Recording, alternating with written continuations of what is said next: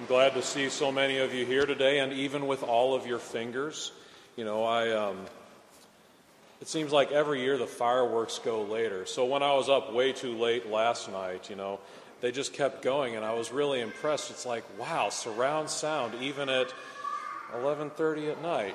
You know, it was it was so impressive. But I hope you all had a wonderful Independence Day yesterday. So in Romans today, St. Paul tells us that whoever does not have the Spirit of Christ does not belong to him. And conversely, kind of, he also says that if we allow the Spirit to dwell in us, then we will have life. And this Spirit that he's talking about is none other than the Holy Spirit. But that raises an important question how do we allow the Holy Spirit to dwell in us? So, when I have important questions that are challenging theologically, I do I did what I always do. I pull out the thickest book of St. Thomas Aquinas I can find and start reading, right? So, luckily, St. Thomas wrote a commentary on Romans. So, I looked at what he said about today's gospel, or sorry, second reading. He also has a commentary on Matthew. That's not what I'm going to talk about today. Anyways, so St. Thomas Aquinas tells us that the Spirit of God dwells in us through our love. It's that love, okay? And so, even though we received the Holy Spirit in our baptisms and again in confirmation, when we sin, it drives the Holy Spirit out. Because what sin does Venial sin damages and mortal sin destroys this relationship of love that we have with God. St. Thomas keeps going. He points out that in the book of wisdom, God tells us he doesn't abide iniquity, which is a fancy word for sin. And so, if we think about what that's saying, when we sin, we're driving the Spirit of God out of us.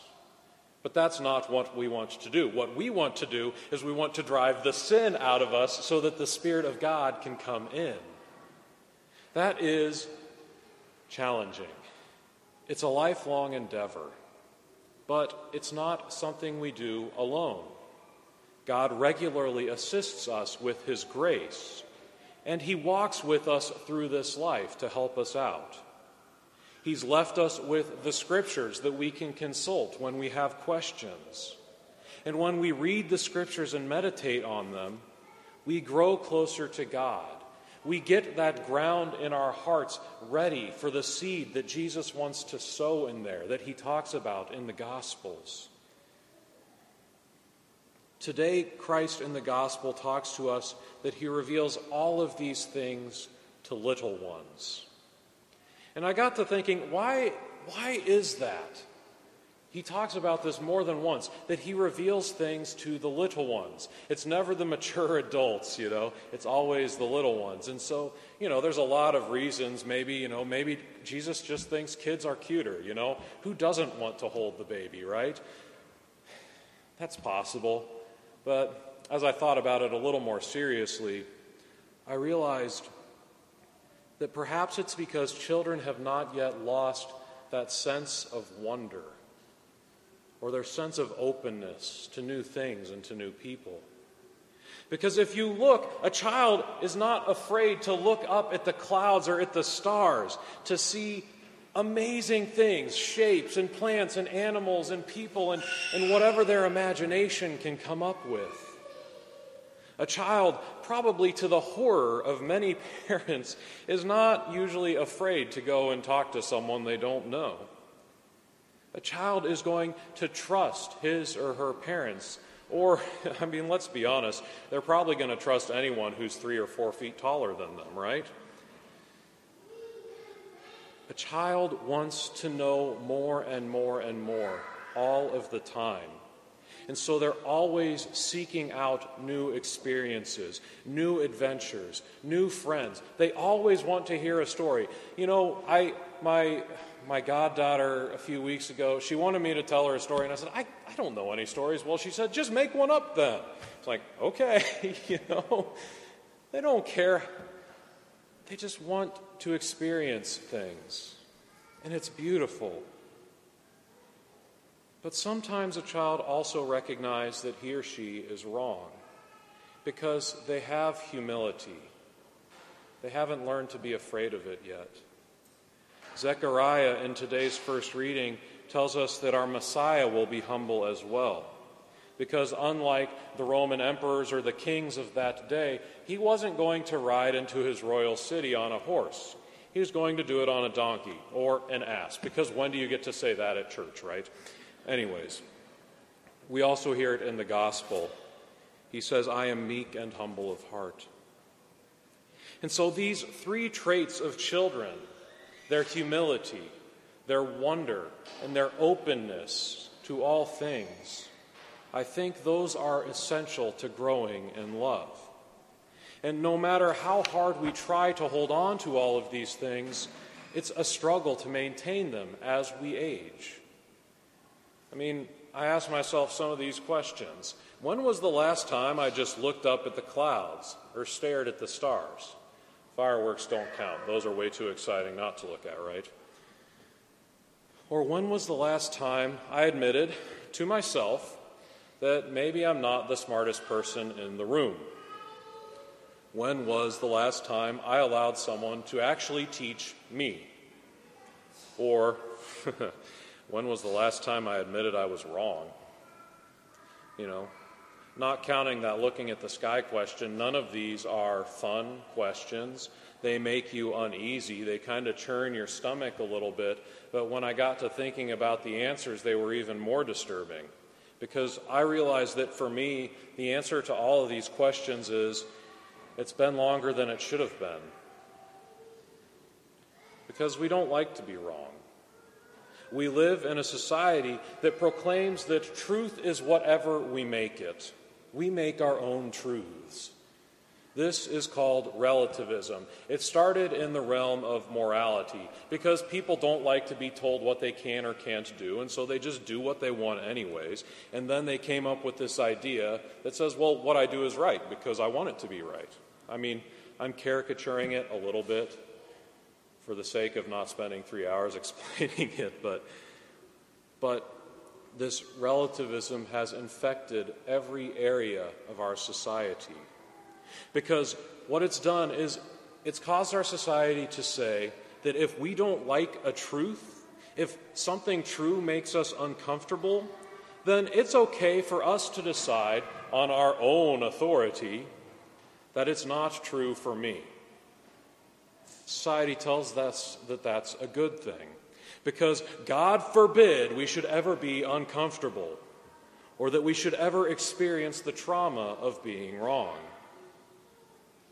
But the thing is, society is wrong.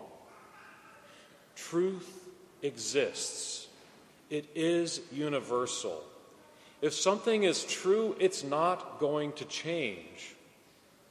I mean, here's a truth if you jump, you will come down.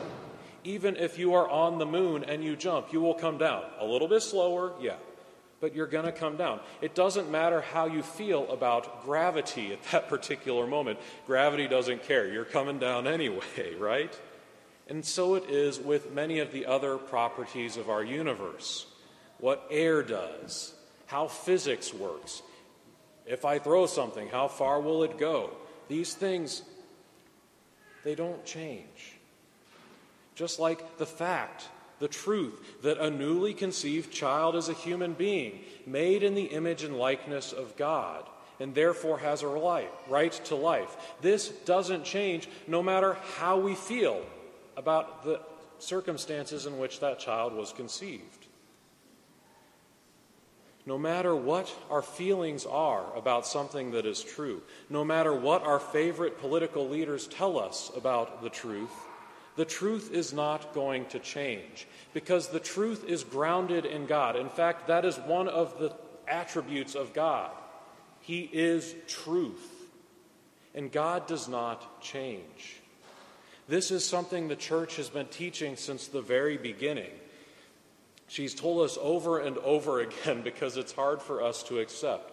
Just three examples off the top of my head when I was writing this from the last hundred years or so. At Vatican II, they wrote a document called Dignitatis Humanae, which is on the dignity of the human person. And it, it, it's in this document they say the truth doesn't change. It's important to us. Then St. Pope John Paul II talked about it a lot. He wrote an encyclical called Veritatis Splendor, which literally means the splendor of truth. You know, the truth is very important to us. And that is actually an encyclical telling us how to avoid the problems of moral relativism. The man was a prophet. And then again, he wrote an encyclical called Fides et Ratio, or Faith and Reason. This last one I know particularly well because in seminary we had to write a big long paper about it. And so you focus on a few paragraphs and write 20 pages about those paragraphs. But in Fides et Ratio, the saint tells us that our reason is a gift from God. So not only can we use it, but we must use it because it's a gift from God. And so the Catholic Church, despite what many say, is a big fan of science for this reason because it's a gift from God. When we learn about creation through science, we learn about the Creator. We learn about God. You know, that whole thing with Galileo all blown out of proportion. In fact, well, I won't get into it too much because that's another three hour discussion, but that was more about his argument with the Pope than about his science, you know? If you look throughout history, we've been consistently there, sometimes better than others. And that's something that's very important to me personally. You know, before I became a priest, I was an engineer. I like science stuff. I like reading science stuff, you know. As I was, until recently, I need to bring my subscription back. I had subscriptions to four different kinds of magazines. We had theology, we had cooking, we had video games, and we had science, all right? I need to get the science one back, but the internet does a great job of it. But lately, I have been reading articles in scientific journals because that's where the good stuff always shows up before everybody else gets to it. And I've been reading about, you know, the coronavirus and masks and all of this because that's what's going on right now. That's what scientists are looking at. And so I found this one called The Physics of Fluids. It's, there's a whole magazine about the physics of fluids. Now, if that's not nerdy, I don't know what is. So, of course, I'm intrigued, right? And they have one called Visualizing the Effectiveness of Face Masks in Obstructing Respiratory Jets. So I looked at it and I said, What in the heck are they talking about? They simulated coughing and they tried different types of masks to see what happens to this particle cloud that gets expelled. So, like good scientists, they set up their control, you know, without a mask, and their simulated cough would go eight feet, this cloud of stuff if they put a bandana on, dropped it in half to 3 and 3.7 feet. Then they tried a few other ones, and the results actually surprised me a little bit. They bought a mask from CVS, I think the study said. It's one of those like cone ones that you'd see at a construction site, and it drops it down to eight inches. But like one of these homemade cotton ones, it dropped it to two and a half. I was really surprised by that. I didn't expect this to be better than the store one.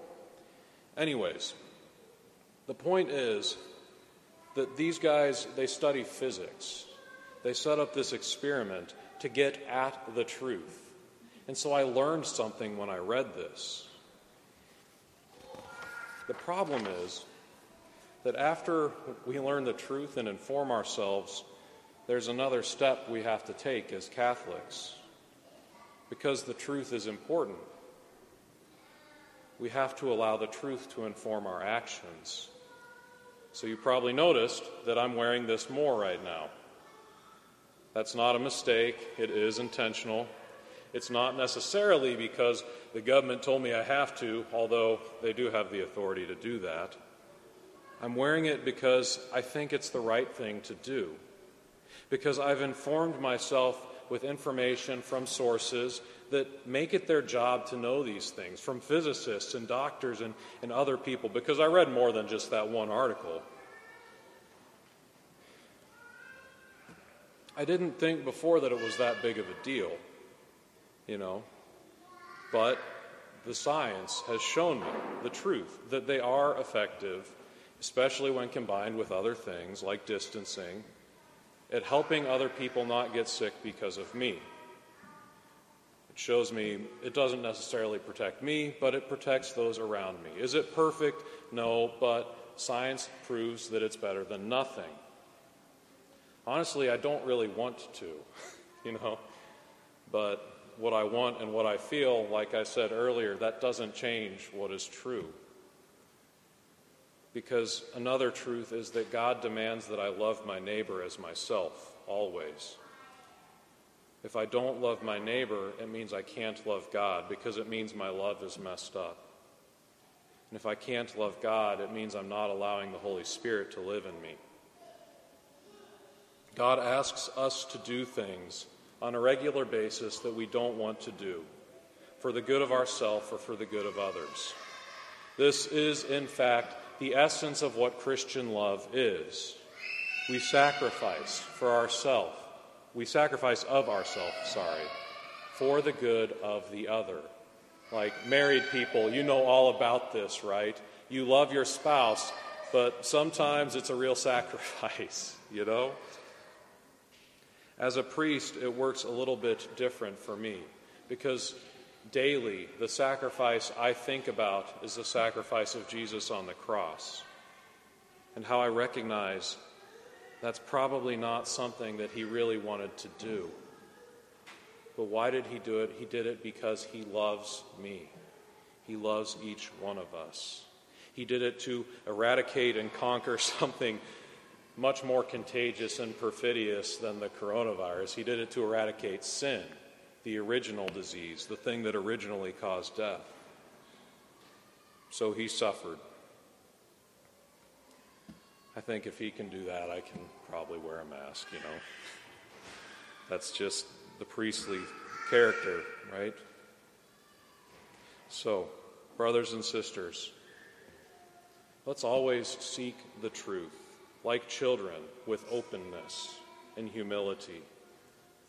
Let's let this truth inform our actions so that we can truly love our neighbor. And in doing so, love God and open our hearts to the life giving Spirit of God.